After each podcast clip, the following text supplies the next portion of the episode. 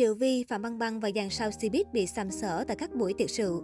Dù nổi tiếng cỡ nào, được nhiều người yêu mến kính trọng thế nào, thì các mỹ nhân Cbiz cũng không thoát khỏi những lần bị sàm sỡ khiến bản thân họ phải ngượng chín người. Việc các ngôi sao thường tụ tập dự tiệc tiếp rượu sau chương trình không phải là điều xa lạ gì.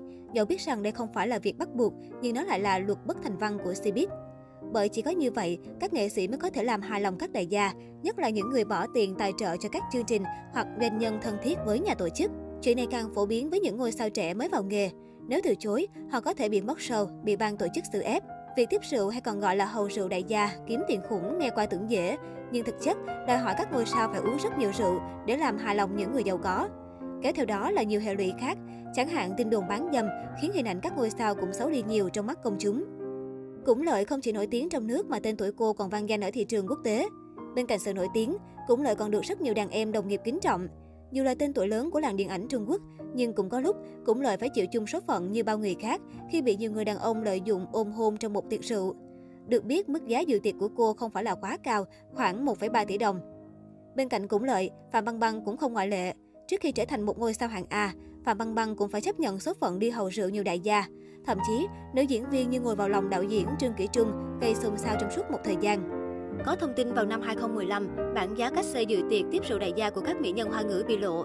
Mức giá của Phạm Băng Băng được cho là vào khoảng 1,7 tỷ đồng.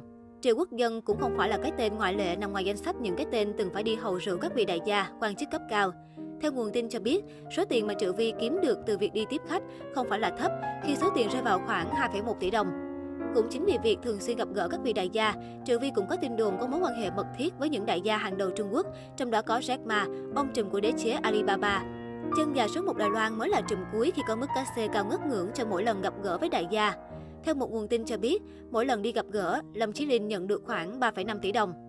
Năm 2013, cô còn dính tin đồn dự tiệc 3 ngày và được trả 5 triệu nhân dân tệ, 17 tỷ đồng.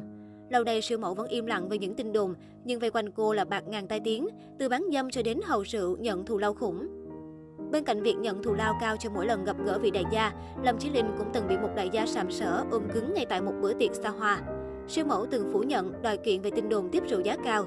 Nhưng khi những bức ảnh được tung ra, cô đành thú nhận đó là một lần bị ép tiếp rượu các đại gia ở Las Vegas, Mỹ tận năm 2005. Cô cũng cho biết rất sợ hãi vì bị sàm sỡ chúng đông người và sau đó đã được giải cứu. Với hình ảnh chưa Tử Di hôn và ôm ấp Thành Long trong một lần say xỉn khi còn trẻ cũng từng khiến netizen bàn tán. Không những thế, những hình ảnh mất kiểm soát thiếu giữ gìn hình tượng khi say xỉn của Trương Tử Di cũng khiến nhiều người ngao ngán. Được biết, nữ diễn viên ngoại hổ Tàng Long được trả khoảng 1,9 tỷ đồng cho buổi tiệc rượu. Không những vậy, Trương Tử Di từng dính tin đồn bán dâm giá cao cho các đại gia quyền lực. Nhưng sau đó, nữ diễn viên đã đâm đơn kiện tờ báo đưa tin vì tội phỉ bán. Mặc dù vậy, tin đồn vẫn râm ran bao vây tên tuổi cô.